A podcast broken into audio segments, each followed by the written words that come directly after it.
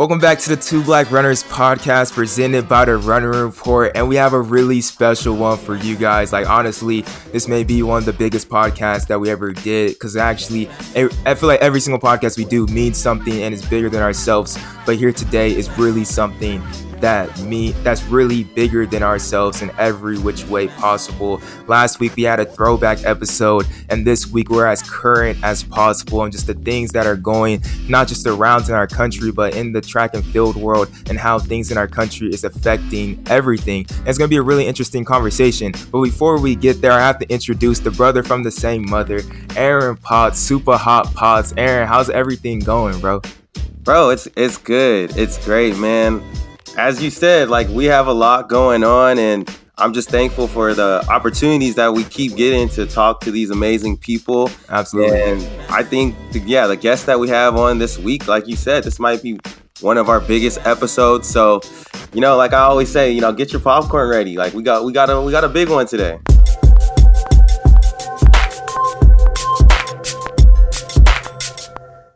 Yeah, most definitely, most definitely. Let's get into this. We have three Oregon Track Club All-Stars here. We got runners, U S runners, All-Stars in the building. And really at the beginning of twenty twenty, when we seen the N B A close, the N H L get postponed, and M L B being talks of their season getting started, and then couple that into running world with the London Marathon postponing, and then with the N C double A closing out the outdoor season and stopping the indoor season, the real thoughts that started creeping on the running world, especially in the college world, was the fact of just like, is there going to be cuts of track of track programs and college programs? Those were thoughts that crop, creeped up in people's in heads, and the assumptions were being made, and we've seen that come into life over these past couple months, and it's been extremely unfortunate, extremely devastating. And we have three, like I said, three All-Stars from the Oregon Track Club, all went to the University of Minnesota, whose track program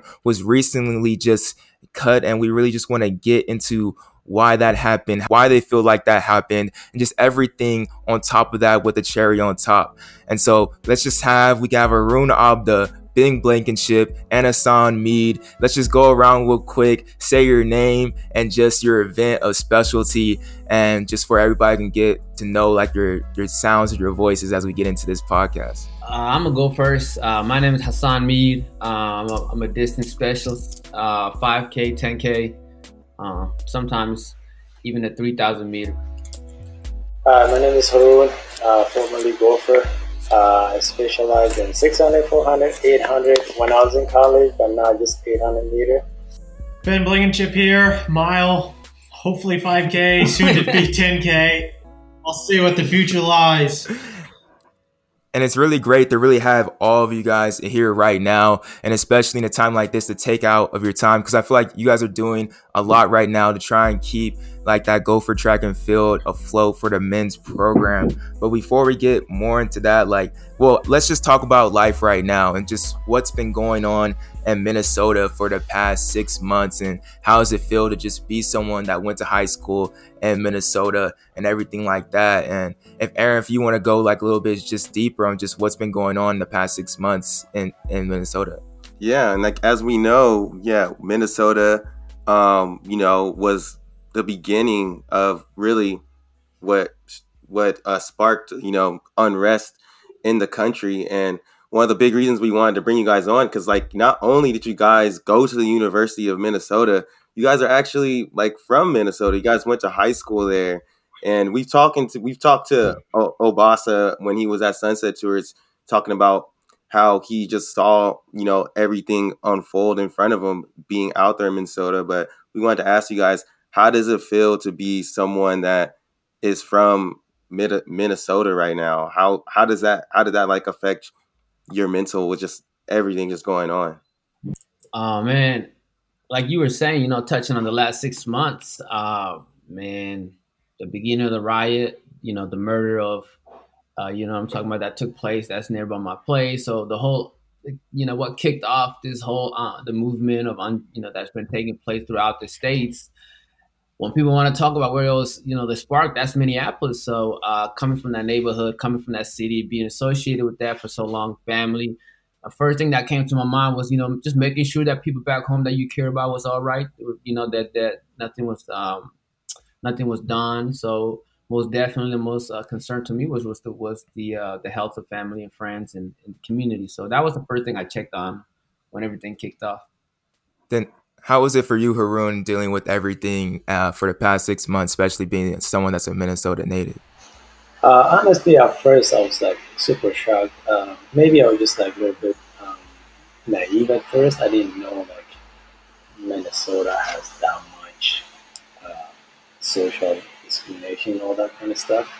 Uh, maybe it just, I was in the city most of the time. It's super like uh, diverse and like, you know, like you don't want something bad to happen in your city. So it's like kind of embarrassing, embarrassing at first, but in a way, it's like it's changing a lot of stuff. So I'm, I'm glad it happened. I mean, it's not like I'm glad it happened, but like it's making some changes. So uh, at least uh, it's eye-opening for a lot of people. So.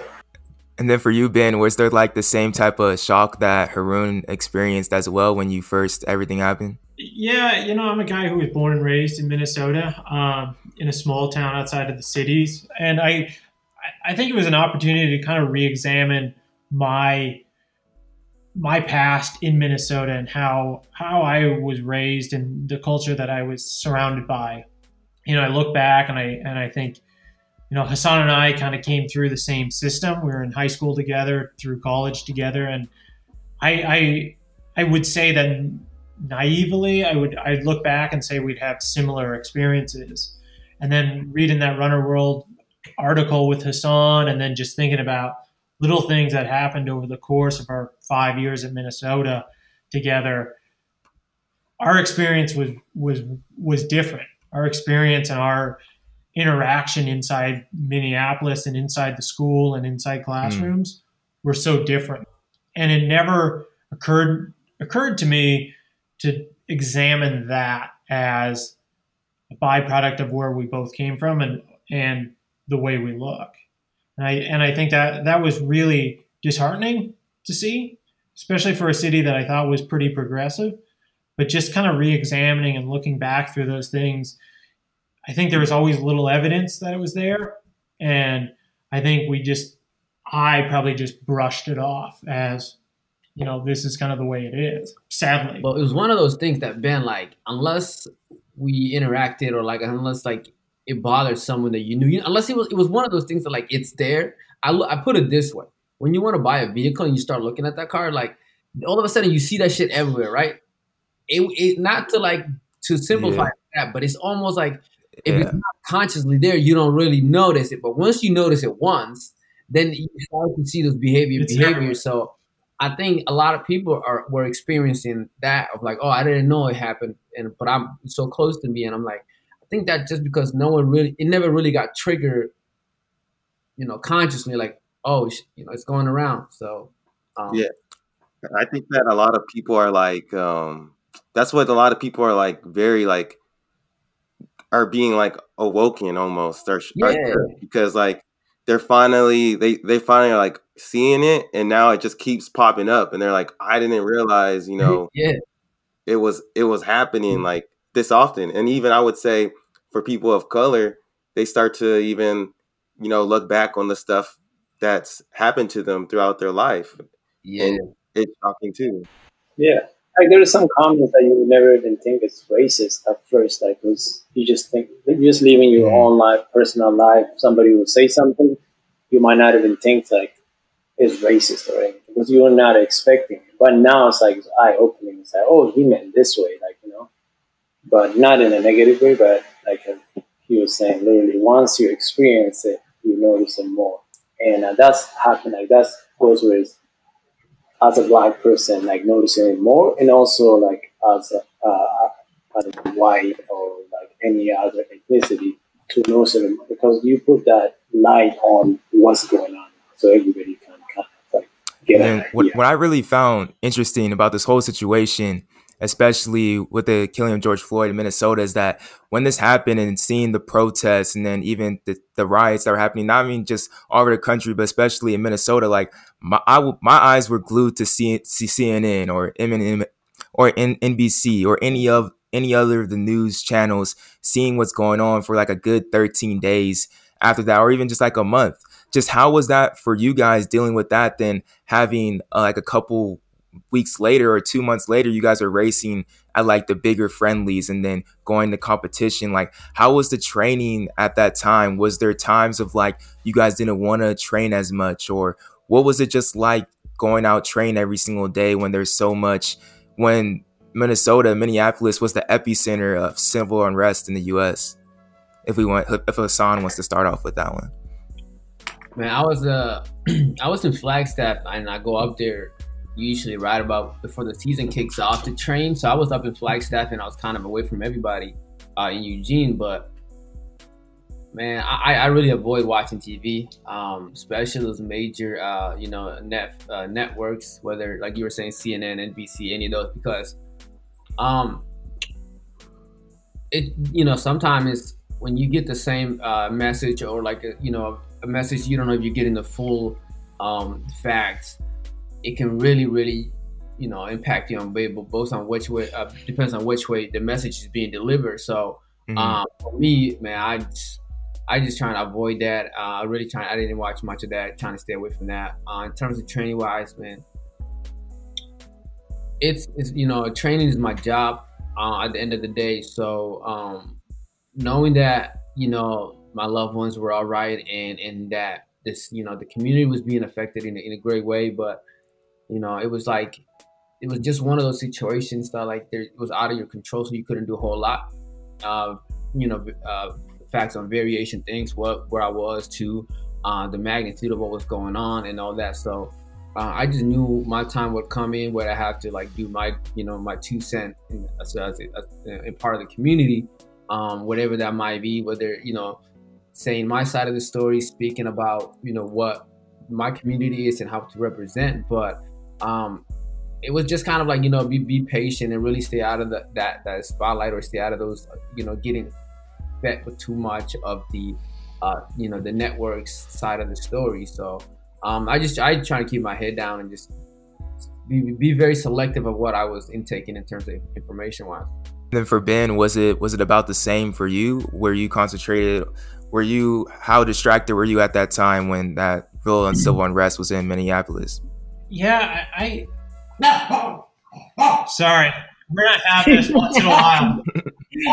um, hey, let yeah, the exactly. dog speak, man. um, I think it was an opportunity to kind of re-examine what I can do for my community and how I can give back. Um, I, th- I, I don't know if it was so much a distraction as it was this opportunity to kind of reflect and say, track and field has exposed me, exposed me to so many different opportunities and so many different cultures. And I've, I've gone to more places than I ever would have imagined. Yeah, man. And I think cool. just being exposed to that, and it all came from track and field. It really made me want to try to give back and give, give the same opportunities to the kids that, you know, are in the similar position as me. And I think having these opportunities mm-hmm. in track and field means a lot. And I think it opens kids' eyes to different possibilities, different cultures, and, and the world around us. I think the more we can do that, the better. So I think while that all was happening, it was like, okay, little gears were going on. It's like, okay, what can I do to, you know, support, support the community that I came from, and, you know, prop up the kids that maybe won't have opportunities to, you know, run professionally, but they can get the most out of themselves at a high school level. And then hopefully that leads to an opportunity where they are exposed to different environments, you know, in different cultures. Mm-hmm. And then also lastly, Haroon, like you said, it was shocking for you when you first saw, like, you didn't expect that to be happening in Minnesota. So how was this just dealing with everything at that time with your training when it all happened? Yeah. I was really, uh, like I say, I was really shocked, but uh, our job, like when it comes to track athletes, you got to balance everything. Like, you know, you could you be on top of your game and you go out there and compete, and you can't just let that like break you down, because you, at the end of the day, you got to say, I will not know how I'm going to keep working on this. So when that happened, of course, I was shocked, and it kind of impacts my training and everything that I do. Like, just there's no energy. Then uh, I told myself, I was like, how could I like impact? Like, how can I, instead of like just staying in one spot and like be not getting motivated to do something in my power, what, what can I do? You know, like I would, instead of just sitting watching T V and like watching what's unfolding, then how can I? What can I do? Like, um, it, it could be just me posting it, like how I felt about it, and or like uh, talking to someone who like like same like experience. It might not be shot and dead, or like they had what like happened to them. So it's just trying to like, how could you impact like what happened? How could you impact other people by helping them, assisting them, or uh, instead of just being shot and staying in one spot? So uh, definitely it impacted me. Like, no motivation to train, but at the end of the day, like, you gotta move on and focus and big. Yeah, for sure. And speaking of like that that impact, I feel like you guys had to be feeling that exact same way when you got the news out of nowhere that the Minnesota men's track and field program and the two other programs were going to be like cut. So uh, if we want to start off with Ben, just how was, what was that first initial feeling when you, you heard that, that heard the news that really shocked, I feel like, everybody, but I bet it was definitely different for you guys. I, I'd like to say that I was just blown away by it. Uh, I wasn't. I wasn't that shocked. Um, I felt like if if it was going to happen, I feel like Minnesota was maybe excited to do it. I, I, I don't know why. I I always had a different feeling when I was at the U, where, and maybe I look at it at a different perspective, but I always thought that when I was there, they were, they wanted me to feel like I was grateful to be at the U, to be wearing the jersey. And I was excited to represent mm-hmm. my community, re- represent the guys. But being at the University of Minnesota was, was where I wanted to be because of the people that were there. It wasn't because, you know, I was in Minneapolis or that, you know, the school was great. I could care less about that. You know, I didn't necessarily go to school to get a degree. I went to school to run. Um, yeah. So I always kind of had that impression that like the administration, not, not the coaches, but the administrations at the top, I always felt like they, they always wanted us to feel grateful that they gave us the opportunity and never the other way around. We'd come back from these Big Ten championships where we dominated and they'd be like, oh, okay. And it's like, we've won more than anybody else has in the history of the program, and that's it? Come on now. Yeah. So I, I, I don't I, know. I, I'm, I'm a little, you know. Ben wanted a hug. I know, and that's funny you say that, though, because, like, that mentality or that thinking, like, I know other college athletes that would say that about uh, the programs that they're in. They just kind of feel like it's not really – for them. But do you feel like um, COVID was used as a scapegoat to... I, I don't know if I want to go that far. I don't want to like start throwing throwing info that I have no idea about. I, I just felt like my experience there was that like the sports, let's say football, basketball, and hockey were prioritized. And I think you could see that every day of the week. And I think track and field, swimming, gymnastics, tennis, it was kind of like, okay, you guys are kind of here because, you know, you guys have to be here. And I and I and I think if you look at modern day track and field, the N C double A has been the stepping stone of all great, you know, American Olympians, let's say. Most definitely. Very few yeah. don't go through the N C double A system. So you're really having this opportunity to make athletes into a better into a better athlete coming out of college. And I feel like the U were, you just never felt that way. It was never like, oh, we're, you know, you could go on. It was like, man, okay, you're here, do well, and, you know, don't cause too much issue. I don't know. Hassan, what do you think? I'm going to stop talking. Yeah. uh, what's the question? Well, specifically, Hassan, I want to ask you, because when this first happened, uh, you posted on Instagram, you had like, you quoted basically a tweet from Vin Lananna, who's the director of athletics at Virginia. And his kind of tweet read off that it's tone Tone deaf is the elimination of a track and field program at the flagship university in the city that has been the center of social injustice. Track and field is one of the sports that provides access to students of color. College track and field provides access to education for thousands of students of color every year. As these programs are eliminated, what happens to these student athletes and their coaches? And he ended off by saying, "Speak up," with an exclamation mark. But you like quote tweeted that in your Instagram post when you first like heard this news. Just what what brought you to that post, like, and just talk about like uh talk about how how you felt and how that made you, what pre, what made you want to use that post to prevent, to convey your message about the whole situation. I wanted to say so much more, and with like so much more emotion and so much more vulgar, but I felt like, what, first of all, anybody knows Ben. Ben is the man, got a P H D on, on when it comes to the sports of track and field, because he has brought so much success and so much knowledge to the sports of track and field. So when I saw what, what that Ben was, his, you know, he he said he used to, he probably articulated the best mm-hmm. way on what everything I was feeling in terms of, you know, um, for people that were, if you were to hypothetically look at people in a higher position, if you, if you were to look at it in a political point of view, because what I wanted to say was a lot more different than that. I was mad, angry, disappointed. It's a whole lot different. So uh, when I saw that, I, I was the perfect uh, message of how I felt, in the sense that the few words that, that Vin uses,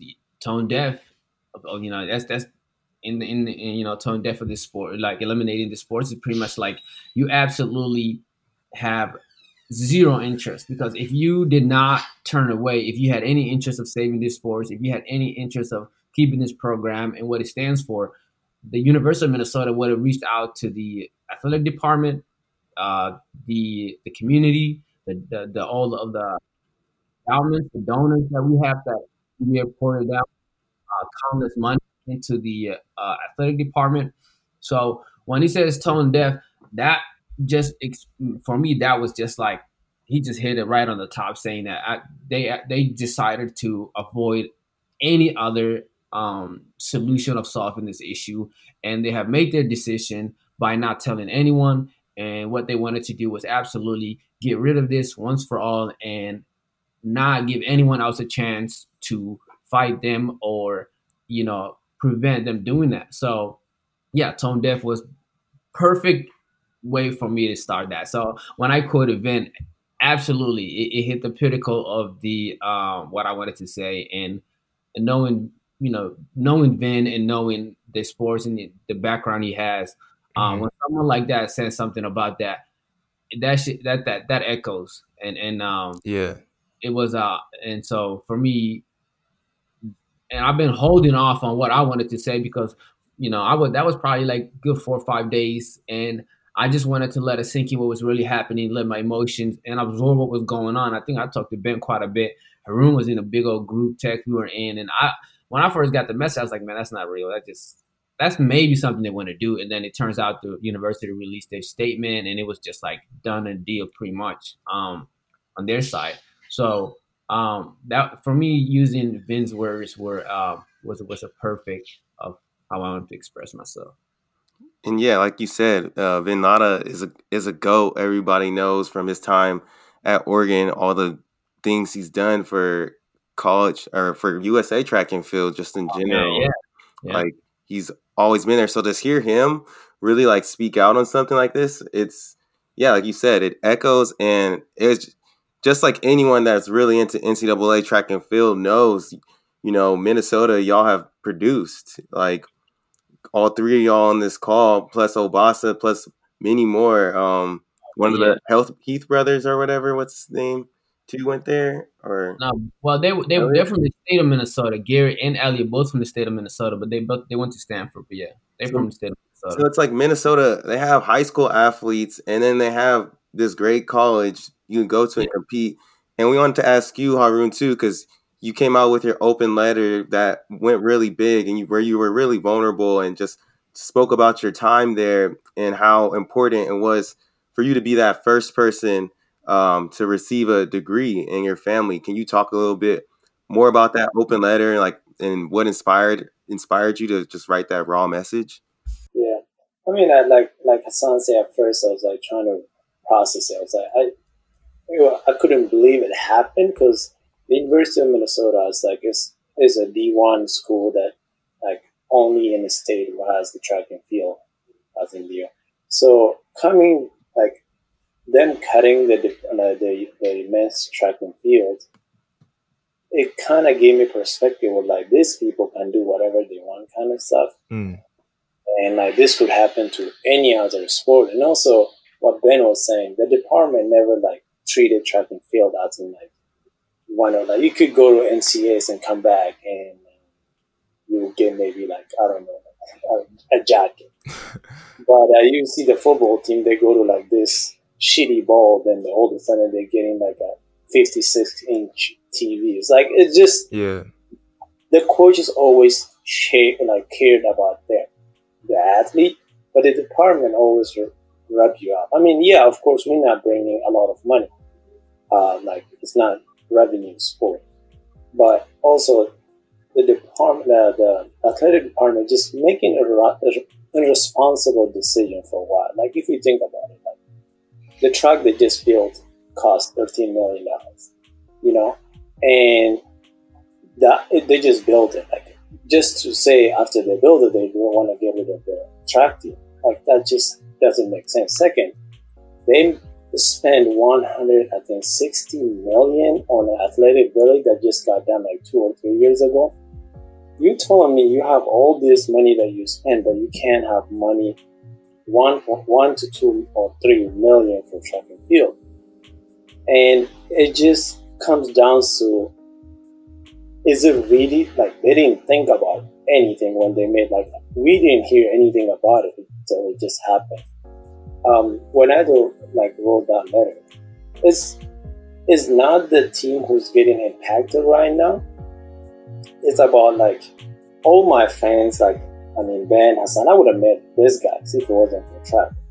I would not be like I would not be where I am, or, or if it wasn't for track. Like it just gave me perspective. They they're not just getting rid of this track, and they're literally like destroying the whole generation. Like that. It was like for like for black like for me I I wasn't even thinking I was struggling to go high school, you know, mm. but track and field gave me opportunity to be who I am, and just seeing that now it's like they're taking away from all everyone after like uh, who's gonna come and do the same thing. It hit me hard, and that's why I kind of like just sat down and wrote that letter. Um, the decision they made, honestly, is not totally doubtful. That's why it hurts, you know? Like, they did not go out and ask for assistance or anything. Yeah. Yeah, that's in- insane. fifteen million dollars for a new track. Literally, only you guys, only the men's and women's track and field team is competing on that. That's completely just crazy. And I think another good point that you guys just made was the fact that Minnesota is the only D one track and field program in, in the state. And when I first heard this news, my thought was the fact, like, I can't name another, I'm, I'm from, I'm just a kid from Southern California. I can't name another college in the state of Minnesota. That's the only college that I know. And if I was a Minnesota native, like growing up there, Minnesota for me would be like U S C. I'm from Southern California. The dream would always be not even just to compete at U S C and be a competitor there, but to like to go to school there. That's where everyone everyone's a Trojan here, or you're a Bruin in Southern California. That's where just kind of that's where you kind of just lean to. So I kind of want to ask Ben, just how was it growing up in Minnesota and just the perception of the college? Was it like that mentality of just like, I want to I want to be at Minnesota, and then the, to have these opportunities taken away from so many student athletes? Just how is how is all of that just processing all of that? I, you know, I, I think you kind of look look at it as an athlete. I, I I looked up to a guy like Steve Plasencia, right? He was a Minnesota guy, pretty good coming out of high school, went to the University of Minnesota, did some good things, and then kind of launched into this post-professional career where he made two Olympic teams and was a great, you know, international success. And I and I and I and I could mm-hmm. I could relate to that, and I could see myself in it, right? And I think you could name so many guys, a guy like Andrew Carlson, a guy like Mike Turchia, um, you know, Justin Broom. Yeah. No, I'd jump in there. Doctor Torch. No, no, no. Keep going, man. Uh, Some good names. You can yeah. name a lot. Antonio Vega, um, guys that kind of yeah. came through the state and were just tough runners, you know. Um, and that's really why I was kind of drawn to the school. And I think, I think you could you could go through the, you know, the small towns and be like, hey, you know, who's who's a runner that you look up to? And, and a lot of athletes would say Hassan, you know, they would say, man, this guy came out of high school, won some, you know, state titles, went to Minnesota, dominated, and then went on to make, you know, an Olympic team. And I and I think that story resonates with a lot of kids. So to lose that, man, if I was Wisconsin, I'd be happier than hell. I'd be like, all right, I'm going to take all these tough kids from Minnesota and we're going to, you know, rein in on Big Ten.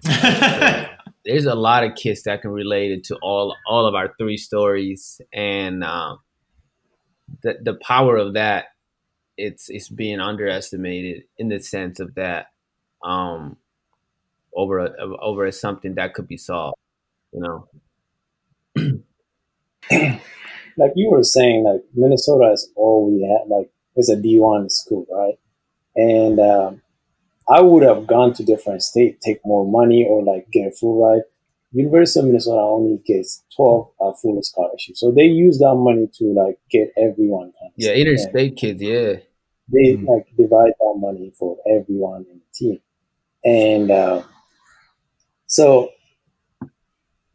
in most of athletes, who's like Minnesota is not one of those schools who's gonna go out and get this kid from Southern California or like. I don't know, like North Carolina, because we don't have that kind of money. And a lot of kids who I went to school with, they're from like Minnesota, or like maybe we get some people from Iowa or like Wisconsin. So this is not only impacting just like a runner. It's, it's, I mean, yeah, it's impacting runners, but it's like impacting the whole community. And uh, you have that attachment to University of Minnesota. That's why you want to go there. And that's why you want to represent them. Now, when you don't have a team, then you just like, okay, what's my next option? Like, go to Iowa or like mm-hmm. just go. Like there is some letter that someone wrote, like even after you graduate from there, it doesn't matter if you're in the track and field community or not. You somehow trying to like help the school. There's this guy who was talking. He used to work for Coca-Cola, and he was he got. In Minnesota, like he helped Minnesota to get the deal with like Coca-Cola. Like that's just not impacting the track team, but he's impact like he's helping the whole university. Uh, so then he's like trying to uh, help the University of Minnesota get that like the deal. Um, so when you take that track out, it's not only impacting the University of Minnesota men's track team, it's literally impacting the university, the community, and the like future generation. So it's not, that's why I keep saying it's not like that through uh, decision. And yeah, and that's why too, yeah. I would say. I would say like the reason that they're using just, a, to me, it's just a bogus. And and that's why I would say go back to uh, what Hassan was saying earlier about it being tone deaf in a community that has been just so, so affected by, you know, something already earlier this year to go ahead and just, you know, take away the track team without even like, you know, they just kind of made it so like no one could say nothing. They're like, hey, this is just over. We're taking, we're just going to end it and you can't say or do anything about it. And what I wanted to ask you guys too is like, we see now like people are marching at the school, like the, the athletes are out there marching for their sports. And that's amazing. I wanted to ask like, how did this experience, they, did it bring you guys back closer together at all? You guys mentioning like you were in a group text when things happening. But yeah, being like you guys are all in Oregon, you could just, that's crazy. You guys could all really just relate and talk about this. How how has that been? No, this uh this this was one of those um this was such a big this was so big that, you know, I think I've been talking to people that I haven't talked to for like a good six years.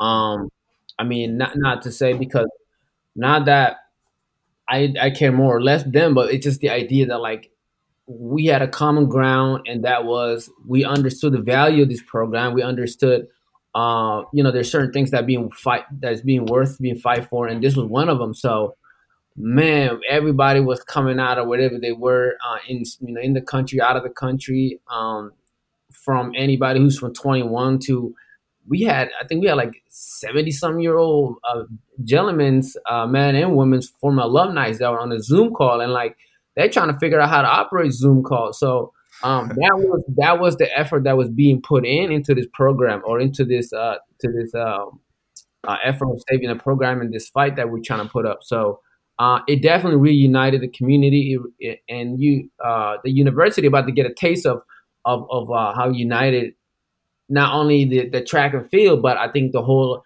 as of a student athlete. We're talking about, you know, it don't matter whether basketball, football, tennis, gymnastics, you name it. Um, Because what they did, the university and very few people in the university, is that they really messed with something that they didn't quite understand the magnitude it had on on, on the rest of the student body and student athletes. So yeah. even even uh, staff. So you had coaches, assistants, medicals, people that were uh, marching with students, because that's how they, you know, how they felt about what was being taken place, was that this was, you know, the universe, few people at a high position at the university decided to cut, chop the legs off of a program that was extremely important to the community. So, um, man, yeah, we, we had, everybody was coming back from everywhere. You were alive, you were coming right back. No, that's awesome too, that like, it's bigger than just the track team. Like yeah. It's the whole student body. All the student athletes are like, no, you can't, You can't just you can't just do that to us and just take that take that away. Um, how has that been for for you too as well, Ben? Yeah, I, you know, it's mended some bridges that I didn't think were going to be mended. Um, yeah, and it's been really good just to catch up with people. Um, I, I think being out here, you're you're a little away from the environment, so it's a little hard to feel, you know, if momentum is building. Uh, in saying that, I mean, all the group threads and email chains, and I think seeing photos of the march, as you mentioned, seems super positive. Um, and not only just positive for our team, but positive for the sport of track and field, that there's overwhelming support from so many different communities all coming together to support, you know, the cutting of Minnesota track and field. So I think in that way, it's been been really positive. Yeah, I think also it shows like what happened in Minneapolis before. Uh, it shows how the, the impact that like people when they come together in like a, I guess, fight towards one goal, and there is a result. Some result will come. So I think that happening and also teach people so like, okay, you could go out and protest and make, like you would get something out of it, and also like.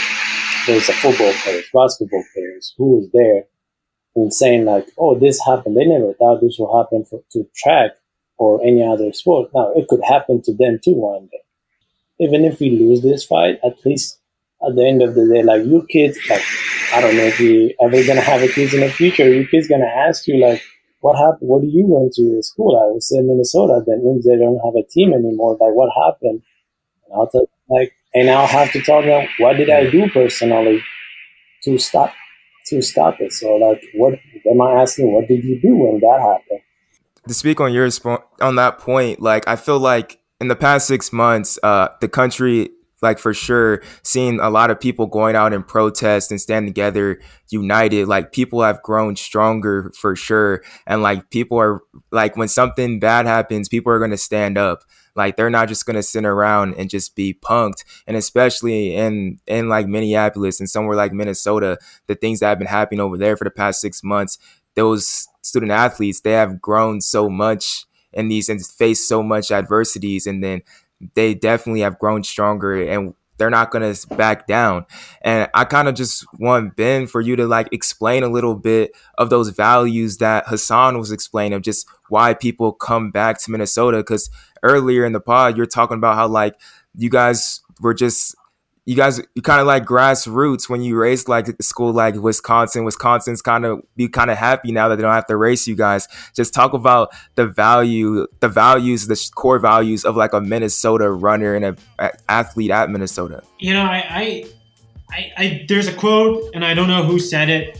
Minnesota does a lot with nothing, and I and I think that could not be any more true. We we had a track that was not that great, um, and we dealt with a lot of cold, a lot of snow, and we we prevailed. We we ran fast, and we dealt with a lot of different situations that were handed to us. And I and I don't I don't remember very many days coming in from like a hard tempo run from the River Road where it was cold and snowy and icy that anybody complained. Everybody was just excited to get the work done and excited to better themselves. And that was one of the things that really drew me to the program in the beginning, was that maybe we're not the best runners out of high school like Hassan, but we can come together. just, like, but we can come together and do something special. I think everybody really wanted to work hard and and kind of, you know, be able to build off of that. And that was something I was kind of proud to be part of. And then for you, Hassan, like Ben was saying, you're a beast in high school. You're you're getting it done. Like, what drew you to the school of Minnesota? What drew you there? Like, was what were those core values that drew you to be an athlete there? First of all, don't let him fool you. He got more state titles and records than I do. So he he he keep throwing my name up there so I can talk about his accolades. So, uh, don't let Ben fool you. Um, But man, like you were, you know, when you go into college, and uh, I, I looked out for a few schools, and Minnesota was in my top three, top five schools. But I'm gonna tell you, man, for like two, three months prior to selecting, I was gonna go to college. University of Minnesota was not one of them because, first of all, I wasn't trying to run no ten degree weather. I was trying to go back to the West Coast. I was trying to get out of there. I couldn't wait to graduate high school, and but you mature, and you, like Ben said earlier in the. In the, in the podcast, he said he didn't come there to the university because the university had like X more amount of, of you know, degrees or whatever. He came there because he liked the people that he was going to be teammates with, who he's going to run with. one hundred percent for me, that was that was one of the reasoning. Coach, Coach Plasencia and uh, Phil Landine at that point that were uh, the head coaches uh, at the university. That was some of the things I looked at, was like, one, my coach, do I get along with the coach? Do I, do I want to see myself in this program? Do I see myself giving one hundred percent? And it was going to be a five-year relationship. Do I see that myself? And I, Ben and I were in high school together. We were the same class. And I remember, and coach was recruiting both of us to come in the same time. And even we, you know, we interacted a lot in, at the state champ. So for me, it, I came in because of the, the guys that were coming in that year, the guys that were there. Michael Tortilla, he mentioned, he was a year ahead of us. He was a stud. Chris Rombo just won the Big Ten. So, and I lived so close to the university, I used to able, was able to walk and watch a lot of the indoor meets and get to interact and get to know the guys. So, I definitely went over there for the for the uh, the love that was shown me, the community. They stuck together. It was it was always Gophers against everybody else. So I knew that when I came in here, I was going to be, a, you know, a small finger among a giant fist. So um, it was definitely, we had a common ground. And Ben will tell you, Haroon will tell you, don't matter where we won, where we went, where the competition was, we always represent uh, and had each other's back. So, um, and that's what you're going to hear a lot about the community of Minnesota, is that we stick up for each other. You know what I mean? Like, mm-hmm. No matter how big time you are, how small you are, and what you see right now is a very a great example of that community coming together for the great cause of protecting something that they value so much. Uh, that, that's great to hear. That's that's really great to hear. It makes me kind of want to run in ten degree weather a little bit, but no, just no. just like a tiny, tiny, tiny little bit. But right. then Also, Haroon, though, just t- speak about that culture a little bit. Like, you talk about in your open letter, like, you weren't sure that there was a really big opportunity for you to go to Minnesota. Like, talk about how that and culture embraced you, and how did you like your time spending spent at Minnesota? Yeah, I mean, honestly, like, I'm not from like that parent that like makes a lot of money or anything. Like, you know, I never thought I even go to University of Minnesota, but. Uh, And even to start, when I started running, even I wasn't like trying to be like track athletes. I started running when I started my year in high school. Just want to hang out with my friend. He, he's in track team. Then I was like, I'll do track just to hang out with him. Then uh, figured out I'm good at it. And even during that time, I never thought I would be going to Minnesota or any other school. Um, my plan was just, I don't know, graduate from high school, maybe go to some community college and get two years degree and start working, you know. But the teammates, like, you could see the like the the connection that they have with each other, like as in like like a brotherhood kind of thing. So that's why I decided to go to Minnesota, and that's why I wanted I wanted to stay close to my family, and also like I'd rather represent my state over anything. There's a lot of walk-on student like athlete who from Minnesota just want to be on the team and became really top um, athletes. So it just seeing that wanna like want me to go to Minnesota, even wanted me to go to university, like and uh, just take that opportunity. So I think uh, what we had as a teammate, like I mean, like, these guys, like we go way back, and I fall like they started in high school, and I heard about them before when I was running, then. Uh, And when I went to visit, hang out with them, like all of a sudden I was like, oh, this is what I want to be. And uh, what's funny is like the whole time I was there, I never competed at University of Minnesota outdoor track because we never had outdoor track.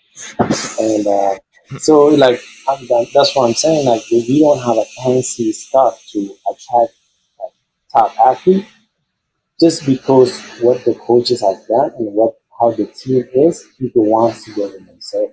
And and also, I just wanted to say, like, what I think is really special about University of Minnesota is how you guys were saying you mostly, you know, you recruit in-state. I mean, you might not have as many scholarships as that big school. So it, like, uh, creates, you know, such a strong culture. Everyone has a chip on their shoulder. Everyone's everyone's tough. And like you said, we're seeing it right now. You guys got people out marching in the streets for their sports. Um, but another thing we want to talk about is what are some things that everyone listening to this right now, like what can we do to help bring more awareness and try and try and get it reinstated? I mean, the Big Ten is back, the football's back. So, I mean, we what got. Did I tell you? What, what did I? Tell you? I mean, first of all, if it was about money and it had something to do with the Big Ten getting that, you know, televised money, that commercial money, and all that stuff, they could have waited. They could have said, okay, well, most likely we're gonna have to cut programs, track and field, gymnastics being one of them, but it would all depend on if the football season uh, kicks back in or not, right? So they would they would have let you know that, but by knowing that it has nothing to do with the football season or not, tells you where they stand in their decision. It tells you that like this is something that they don't really care. It's something that they don't it has they don't care about whether. They get all the money from the football and they come back to, you know, they they, they recover for that money. They claiming they're in the hole for the year. Um, they, they don't care that if they, if we can come up with the money, they not they not giving us a chance, the community of track and field. They're not saying like, okay, this is what it's going to cost us. We can make up these numbers. If you guys can come up with these numbers, we won't have to kick off the program. That is not being discussed. What I'm saying is like they're not leaving anything on the table for, for the community to, to defend. So with the football being back, I'm just going to say I don't think that has anything to do with track and field. I think you can use it in your argument, but I think mm-hmm. you can use it in the sense that you can point it out that they, you know, they wanted to terminate this regardless whether football season was going to happen or not. That's I think that's my personal opinion. I think what we need to focus on is like, okay, track and field is not is not revenue sport, right? And we have to like people are out marching for it, right? So how could we, what university has done for track and field, like to be a revenue, to like a sport that loved was a lot by a lot of people. Like the university hasn't done any, not anything, but like nothing almost. As a person, like what have I done for people to like track and field, like the way they like football or basketball? What did you, like, think every U S A T F, like the, like America in general, what have we done for this sport to be like one of the top sports? I think we all have to ask ourselves if you like the strategy to come up with to help track and field to be uh, like one of the, I mean, you never know, one of the top sport. So, and I think that's a really important question. And to bring back to what Hassan was saying as well, like this has nothing to do with football, but then I, also, just to bring up the point of football, like Aaron did, like I feel like it brings all the way back to just like high school when you're running cross country and track and field. And there's a lot of cross country runners, track and field runners be all like, cross the football team gets this and that, and we get no attention. And then it just travels you up to college. Then it travels you to a professional athlete. So I want to first start off with Ben, just like, what can we do to just to, to have administrations take more track more seriously? Like what needs to be done to make that happen to where there does there doesn't need to be a worry that more sports, more athletics are going to get cut? Because like William and Mary as well, that we just seen, their program is getting cut, and it's like what what's really happening? Why is specifically these track and field programs and cross country programs that are only getting cut? Well, there's other sports, but they're always included in there. You know, I, I want to say one real quick thing. Uh, kind of going back to the administration, I, you look at Minnesota as a whole, right? The program's been around for a hundred years, whatever that means. And that means a hundred years, Dan. There was a lot of a lot of things accomplished, but for the administration, it's just a job. You know, you, you do this job, and most of them are looking for another another another you know better avenue. You know, it's like, okay, I'll get. get my foot into D one in Minnesota, and then maybe, like you say, go to U C L A, a bigger school, better opportunity. And for that administration to make such a cavalier decision about a program that's been around for a long time, but not even about the history, about those athletes that have gone through COVID and then gone through not having a track for two years because they came under the impression that, hey, we're building you a track, and then you'll be able to represent your school on it. And to wow. give two years yeah. of your life to that, and the administration to be like, yeah, you know what, we don't care. Mm-hmm. I think that's the sad part. And I hope when they go home, they realize, you know, I get paid pretty good money to do this job. And at the end of the day, these thirty kids on the men's track team, I don't give a shit about them. And I hope they think about that, you know, because they're only there in passing. These kids have come and gone for one hundred years. And that bond, like Hassan was saying, there's guys on these calls that were that were part of, part of the seventies team, and they're, and they're still here. They're still part of it. There's no way those administration guys are going to be getting together on a Zoom call to talk about how much money they've made. That's just not going to happen.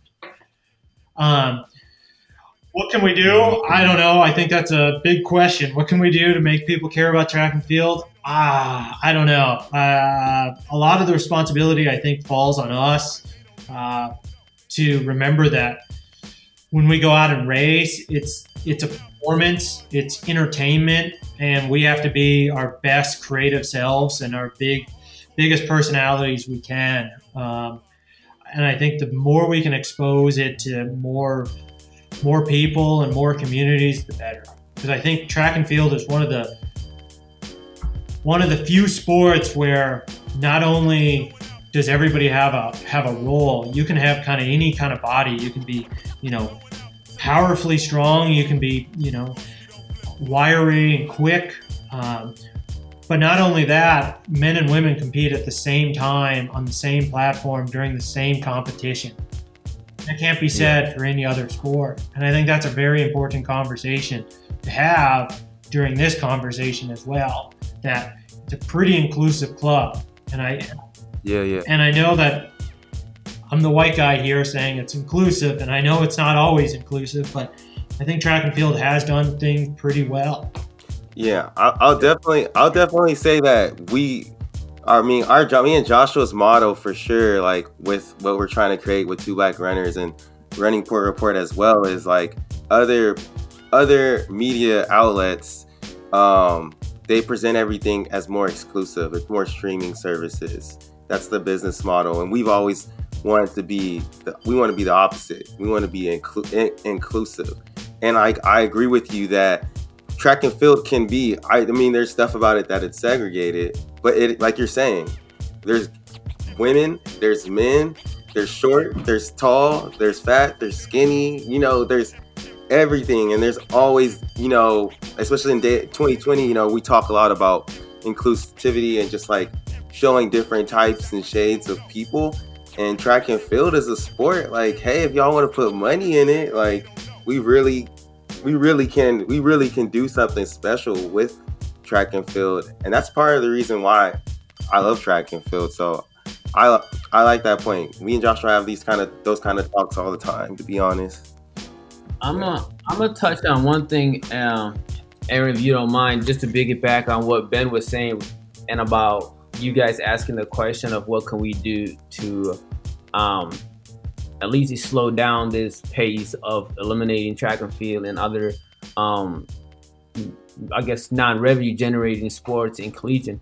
What I'm going to say is that I think the N C double A as a whole lost its view and value of amateurs, you know, amateur sports. I think the N C double A has become a corporate money driven in the sense that if your sports or your university is not in the top five bowls or N C double A March Madness and you're not getting that N B C, A B C money, and that then you then then other you can't spend it on the other sports that are not generating that we're supposed to so much on, you know, the whole idea of trickling down.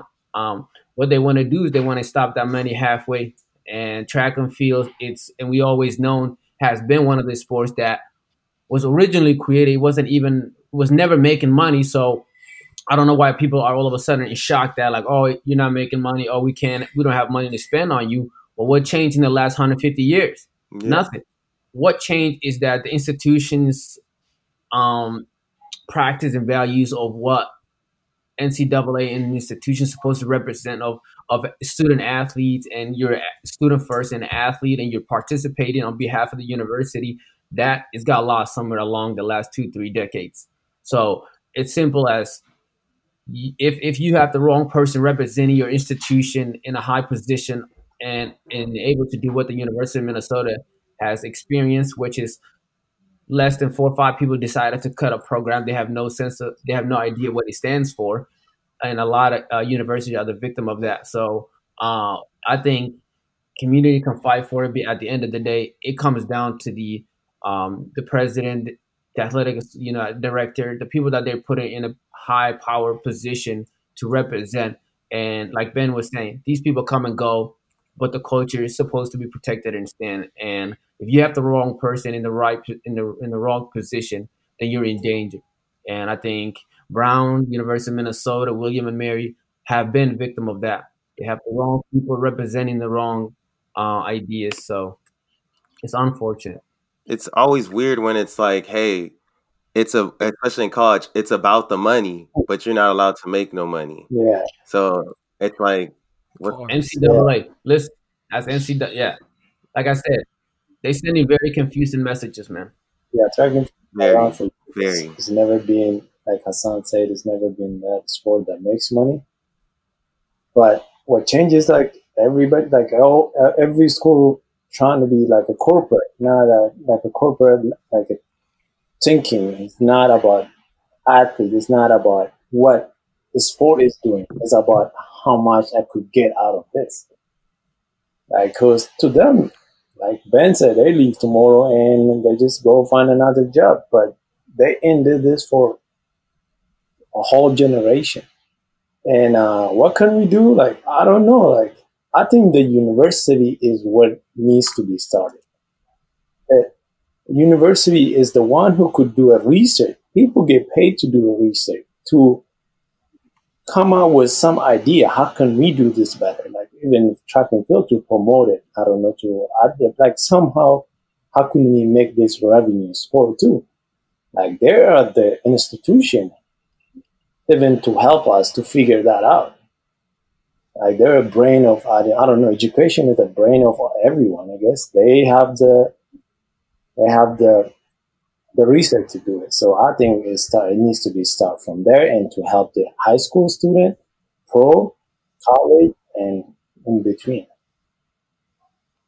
Yeah, you make definitely valid points. Like, there, it's it's hard to think about what can be done, and definitely, uh, like how Ben said, he like it's it's a hard question. It's a hard question to answer, but I think that's something that definitely on our, our end, I think we're definitely going to be trying to be to do our part here at the Runner Report, especially how Aaron was saying, like, we're here, we're doing this for the culture and by the culture. That's what we always say before, like, that's our motto, and just being the culture yeah. of being two African American distance runners, like, leading this platform, but also being for running culture, trying to provide, trying to provide that new type of media and that new way that we can be, that track can be taken seriously and be on E S P N one day. I don't know. We we can see what can happen in the future, but you definitely have to dream big before you get there, most definitely. But we're going to close out real quick with some closeout questions. We just want to say we appreciate you guys so much just coming on this podcast and speaking your mind and being as vulnerable as you want to be, because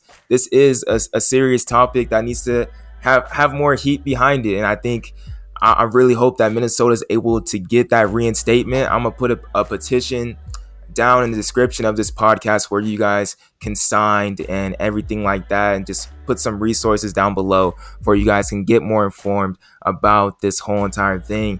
But as we get to some closeout questions, I want to really talk about before, like, do you guys ever reflect, since you guys are all on Oregon Track Club and you guys were all went to high school in Minnesota and you guys all were on the Minnesota team, like, how often do you guys reflect about just, like, how did we end up here? Like, and, and we're all on the same team. We're all Oregon Track Club. How, how often do you guys think about that? Um, I'll go first because I gotta go. Um, for me, honestly, like, like, that's what I'm saying. I'll go first because I gotta go. Anyways, uh, for me, like I was saying, I never had that. Up, like, when you look at something and you see, if Hassan did this, I want to do it too. Like, so, like, if there is no uni- like a University of uh, Minnesota track and field, then the people who never seen it before, they were just gonna go find something else. Uh, so to me, I saw Hassan running at state, and then it's like going to university. It's someone I could relate to it, so I just kind of follow for his footstep. Then also open the door for me, even to for Hassan's coach, like, or um, Oregon Track Club elite coach to know who I am. He knows about Minnesota.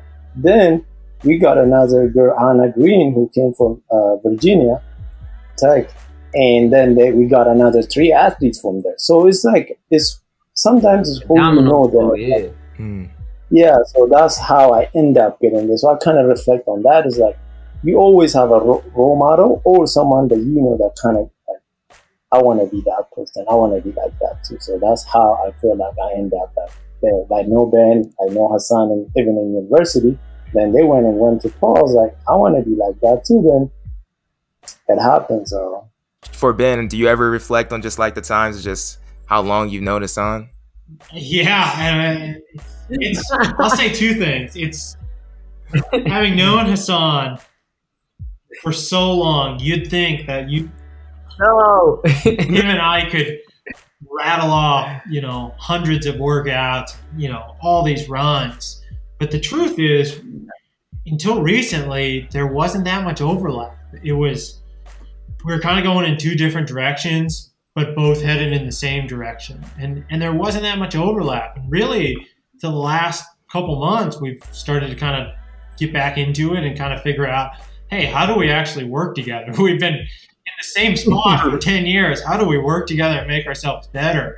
Um, and I think the last month, this last cycle of training has been a lot of fun. Um, I mean, I did beat him in this race, which, you know, really makes me happy.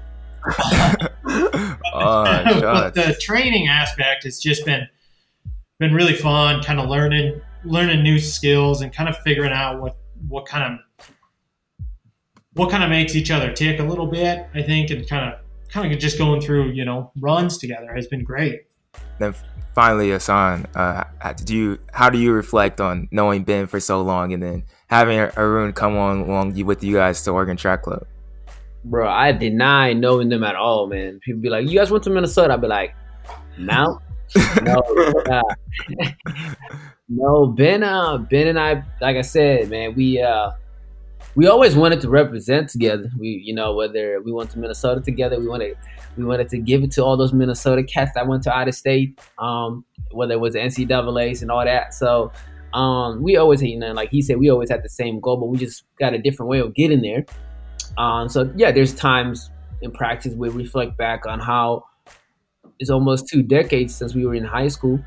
Mm-hmm. That's crazy. You know, since we came out of college, so uh, we look back on that, especially when we see the young teammates that we got on O T C and be like, "So when were you born?" And they be like, two thousand four, and I'm like, "Get like get get get in, in the back," you know. So uh, it's always a good memory, and uh, you know, Haroon.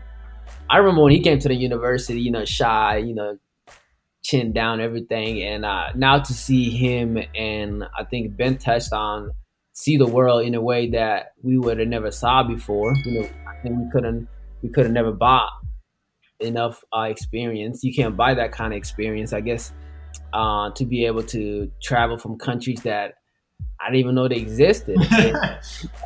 Haroon has seen that. He come along like we did, and you know, because of the opportunity that was. Uh, that was given to the ones uh, came before him, and he, he followed that path. And uh, I, I posted on my uh, Instagram today that something along the lines of I owe it, you know, I owe it to the future uh, because anybody who ever gets the experience to live in a, in a, in a life that's worth the joy, that means someone else, you know, paved the way for you. So for me, I'm like, I, you know, when Ben and I are here, when I'm here talking about and protecting about what we value, I think it's all about paying it forward. So um, somebody done it for us. You know, he talked about our coach, Steve Plasencia, being the head coach, coming from a Minnesota guy, ran in Minnesota, you know, got coached by Roy Griak, rest in peace. He went to the Olympics and came back and gave a, a chance on the Minnesota kids, and he took them to the next level. Uh, Ben had a product of Steve Plasencia led to Mark Rowland. So um, I owe we yeah we owe it to the future. And I think that's what we're trying to protect. one hundred percent. But yeah, I just want to say, like, track and field is a, it's a beautiful sport. People Bro, yeah. create such like strong relationships. I have, I have best friends from my, from my high school team uh, still. Like I would yeah. say, like, I'll shout out, shout out Nick Wolf. Me and him were one, two on my high school team. Then we separated in college, ended up running together on the Aggies. So it's like, I, I get that. Like, people get married through these track teams that they get that that they go through and everything. So yeah, most definitely, man. To see that culture get, hopefully that culture doesn't get taken away, and there's something we can do to help that at Minnesota. But last question, I was just gonna ask. We ask this every podcast. Who do you guys think we should get on the next podcast? Any any recommendations y'all have? Nick Simmons. You go. Oh, yeah. It's back. Yeah, that was, that was my, that was my listen. So. Y'all need me to go over to his house. I think I still know where he lives. To convince him, bribe him, whatever. Uh, get it. I think him on this. He's he's got. He can explain himself. No, he's got a lot. He knows a lot about the sports. Um, I think he would he would he would give a lot of um he would educate a lot of people on a lot of different yeah. bases of what's going on. And I know you guys talked about him last time too, so he needs to. Uh... Who? Himself or hey, something. I would love to. I would love to have him. And I do. I do. I will say this a lot about Nick Simmons. What I always say about Nick Simmons, um, besides like you know the podcast, but like I, I, I love like people make fun of him for his videos and stuff. But like you know that's just another. He's a hustler, man. Business, another business model for athletes to make money. To be honest, so I always thought that. I always thought that was cool. But I'm gonna. I'm gonna throw in a different voice. Um. I, I'd like to see somebody like a Joe Pavey or maybe even a Steph Bruce, uh, Des Linden, um, somebody who's who's been in the sport for a long time, who's has built their craft at making teams and and have, has always evolved with the sport. Because I think that's what That, that's what keeps athletes at top, is learning how to adapt and evolve. So I think trying to talk to one of those gals who have just kind of dominated for a long time and seen the sport change so much, I think that would be a good perspective. Yeah, yeah that's that's. Yeah, also like Vin Lananna, man. That'd he could talk about about administrative. He could talk about he he's a, he was a coach. He coached. He was an athlete, probably. I don't know about that. I don't know about his life in that time, but he had. I think he would. He would know why this decision will happen, why it happens, you know? Yeah. Oh, and a podcast is a good place to find out about his life too, you know? Exactly. Yep. All great recommendations.